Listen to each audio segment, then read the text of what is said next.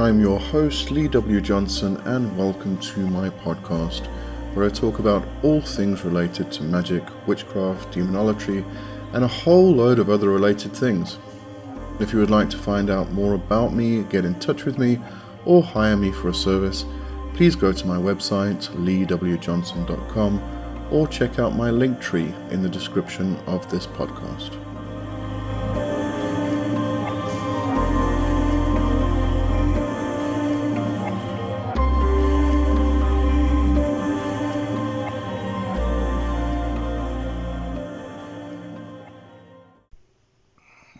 Welcome to the Ask Lee segment of my channel. And if you have any questions regarding magic, spirituality, witchcraft, demonology, the occult, whatever it may be, then all you have to do is drop it into the comments of any of the Ask Lee videos and I will add it to the queue. And I do these every Wednesday, so just look out for your questions. Hello and welcome back to another Ask Lee. Okay, so straight into the questions. Um, Max Blizzard, Blizzard, Blizzard. I'm not sure. You'll have to let me know. Um, I'm struggling with the matron patron demon thing. Um, according to my natal chart, Belial would be my patron. However, I don't feel that he's the one. Does that make sense? I mean, how do you know? Uh, Kathy Pryor also commented on that, asking, How do you even find your patron demon, angel, god, etc. in your natal chart, or do we have more than one type? Okay, so um, if I recall correctly, I mean this this mostly comes from Connolly's writings, uh, whereby we um, find out from our natal chart um, which are the more prominent elements of um, air, fire, water, and earth, um, and then we assign that to being the patron or matron um, daemon.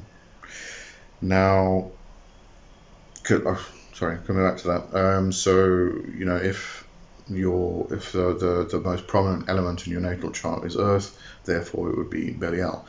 Um, that's only one possibility of finding your matron or patron. And just because it may be earth, it doesn't mean it's Belial, or because it's the most prominent element is fire, it would be Flereous. Um, those are simply the, the, the, elemental kings which have been assigned within one system.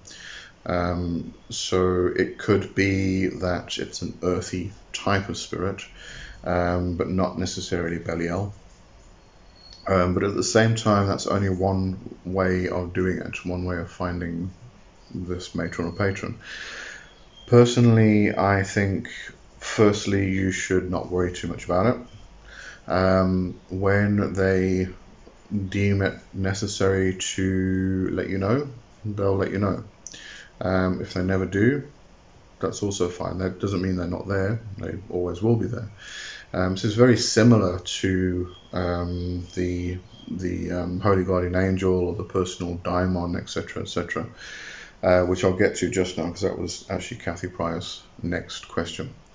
Um, so, um, you know, first of all, just don't worry too much about it. Um, it's not an absolute necessity to have in your practice. You don't need to have your matron or patron.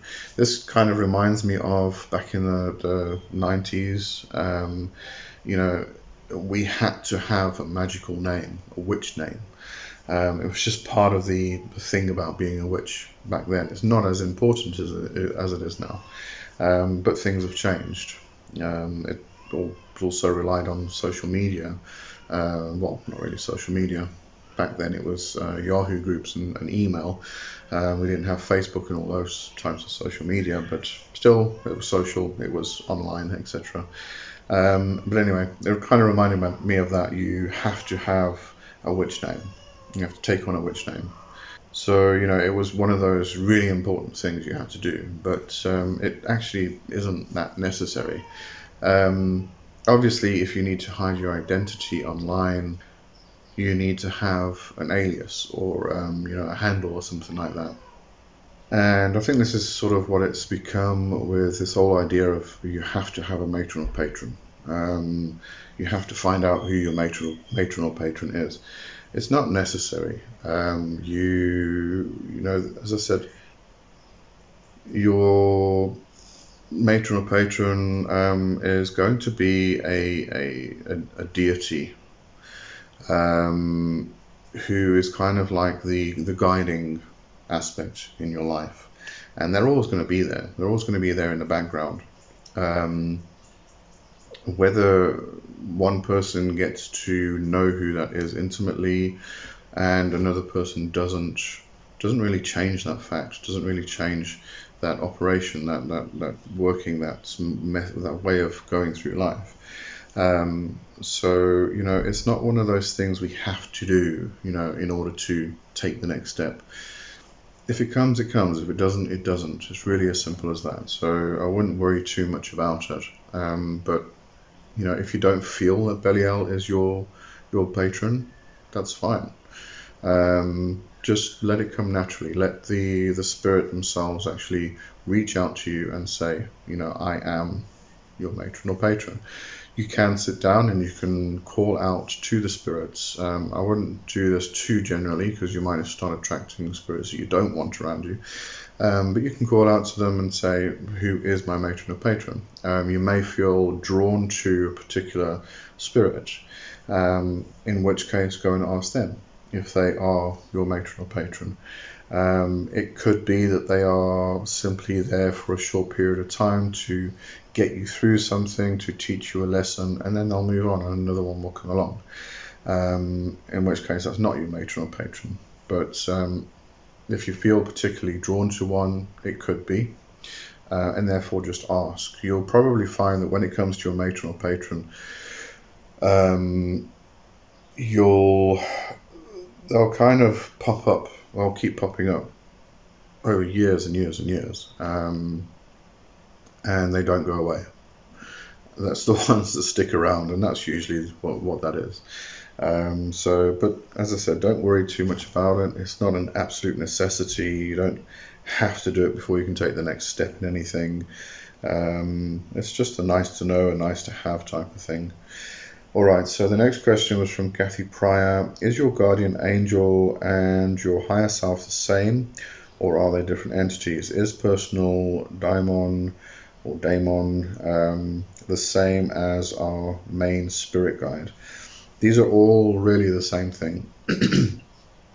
we just read, you know, different uh, traditions, different cultures.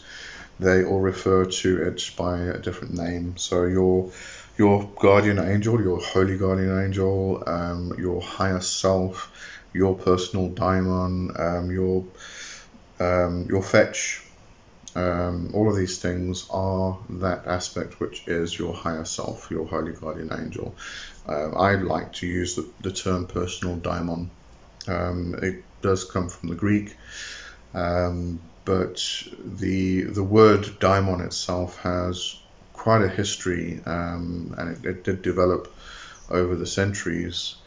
Um, you know, but it, it, refers it refers to a spirit which is your guiding spirit. Um, and when it when we think of the holy guardian angel, um, which Crowley spoke a lot about in reference to things like um, the um, uh, sacred magic of Abra- Abramelin.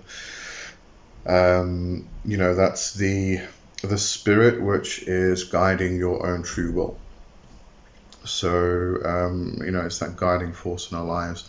And there's lots of different viewpoints on what the the holy guardian angel, the personal daimon, actually is.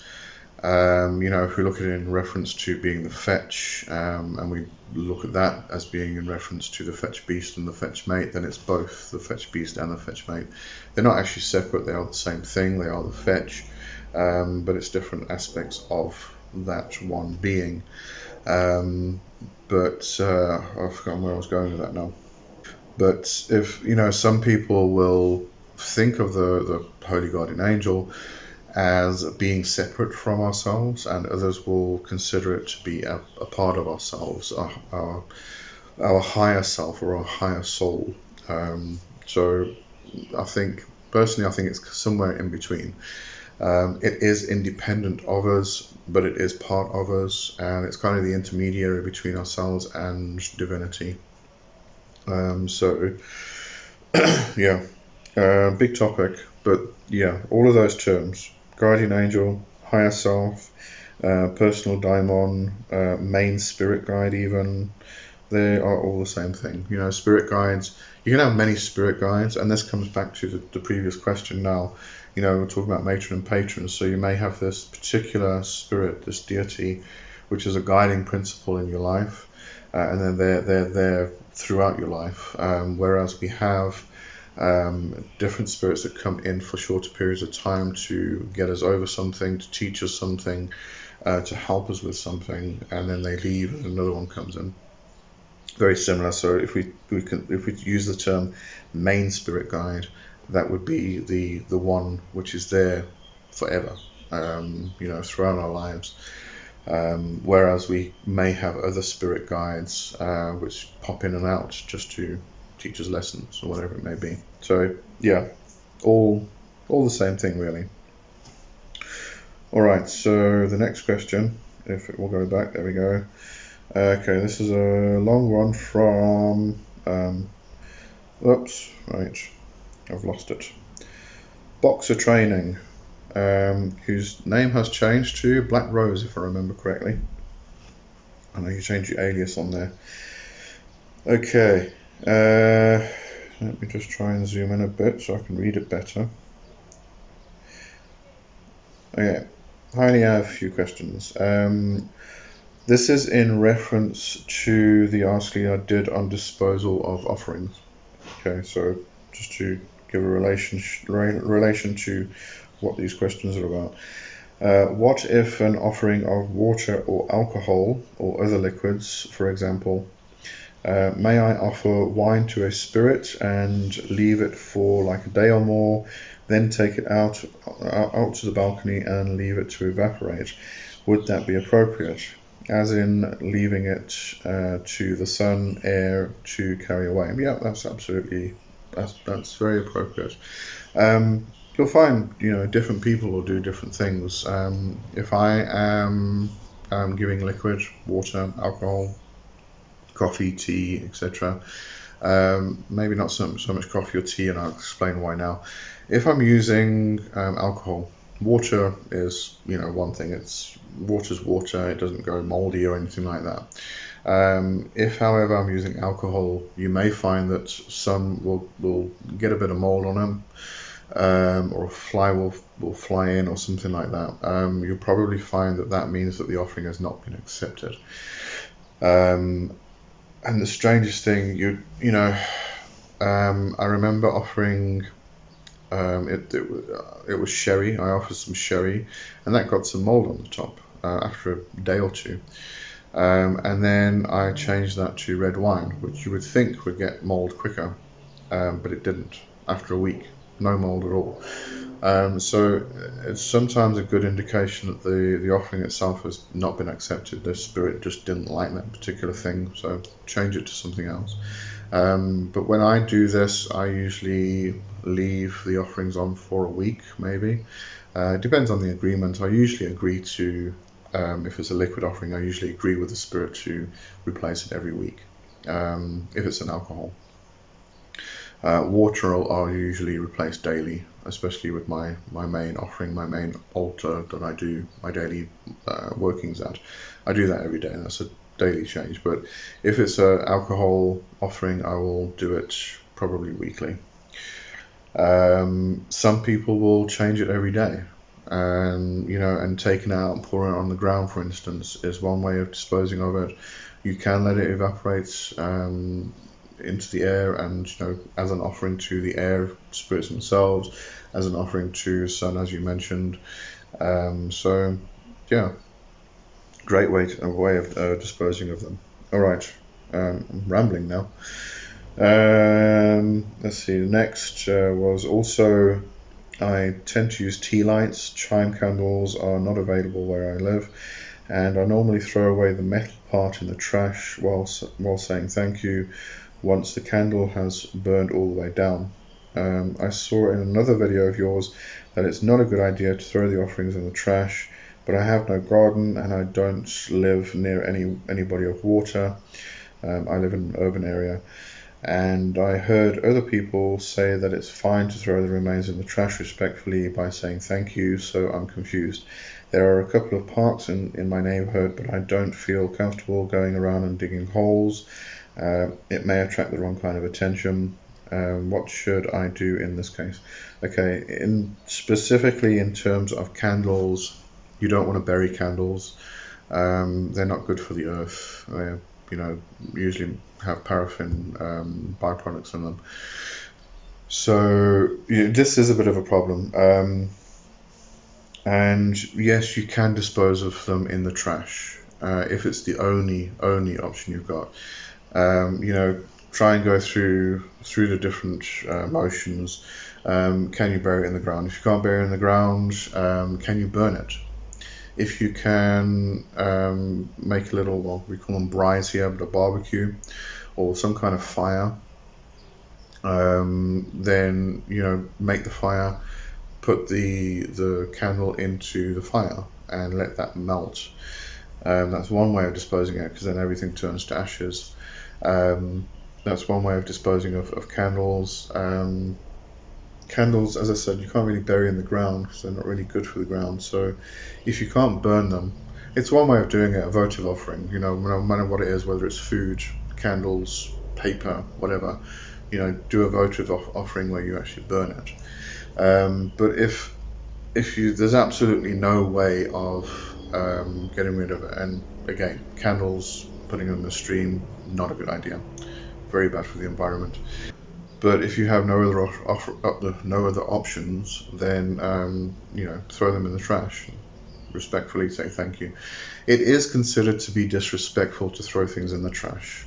Um, but I think as more and more people are moving into urban areas and finding it difficult to dispose of offerings in the or you know the, the proper fashions, um, the way people used to do it, um, you know, I think these changes are, are becoming a bit more necessary. Um, not everybody agrees with it. You know, throwing stuff in the trash, they will not do it at all. Um, but I think it's becoming a necessity, so it's fine. Um, and then continuing, and finally, in the example of Lucifer, for example, uh, I saw a lot of posts from people saying he likes chocolate. I would love to offer him chocolate, but I have no idea how to dispose of it. Like, even if I could leave it in nature, um, it could be harmful to stray dogs and cats as it's toxic to them. Um, I also read that he likes cigarettes and cigars. In this case, should I light the cigarette cigar and let it burn as an offering? Um, or should I just place it? I am sorry I have so many questions and can't find any answers anyway. No, perfectly fine. Um, okay, so uh, things like chocolate, chocolate can be melted. So again, um, if you can make a fire, make a fire. If you can't, trash again. Gonna have to put it in the trash. Um, cigarettes and cigars, I would I would actually avoid cigarettes. Um, cigars, pipe tobacco, um, um, uh, rolling tobacco that you, well, is it called rolling tobacco? Tobacco that you roll your own cigarettes with. Those are not, those are okay. Those are not as bad. Um, cigarettes themselves contain so many chemicals um, and, and, you know, things like cyanide and arsenic and, and things like that. Um, so I, I actually wouldn't. I, I know a lot of people do offer cigarettes, but it's actually supposed to be an offering of tobacco. Um, tobacco is a very sacred plant. Um, so, you know, rather do cigars or pipe tobacco um, or any kind of tobacco that um, is not treated with all the chemicals that cigarettes are. Um, with those, you can simply leave them on the altar. Um, if you don't smoke, you're not going to want to do particular things. There's smoke cleansings you, you can do with cigars, for instance. Um, but yes, cigars, cig- um, cigars and tobacco you can actually leave on the altar. that is something you can actually leave for a long time. It's kind of like uh, if you were offering jewelry or coins or toys or something like that. Um, you know, you can. There's, there's no reason why you can't leave these things permanently. Um, they become part of the actual altar itself. And cigars and tobacco. Tobacco, you can again, you can if you can build a fire and you want to dispose of it, you can just burn it. Um, so I think this is going to come a, a, lot down to can you build a fire. Um, if you can't build a fire, the only option you've got left for you is the trash. Um, but if you can build a fire, like if you've got a balcony like I do, and you've got a little place um, that you can actually build an actual fire, then you can go and you can take all of these offerings and you can burn them. Um, so as I said, if that's not an option for you, the only option left is um, uh, uh, the, the bin, the trash. However, if you can get to a park and it's something you can leave in nature, so not chocolate, um, not a cigar, well, a cigar's okay, it will actually, um, it's biodegradable, so it should be fine. Um, you don't really want an animal coming along and eating it. Um, but something you can leave, like bread, um, eggs, um, you know, all of the food type of items that you can leave out in nature. Then, if you can leave it apart, leave it in a park, you don't need to dig a hole. Um, you know, kind of carry it in a little bag or something, and then when nobody's watching, just put it next to a tree and just leave it there. Or put it in the tree. Um, so, you know, there are different ways you can actually work this. You can do this. Um, so you know, get, you have to get imaginative. I think. All right, last bit. Uh, sorry for the long comment.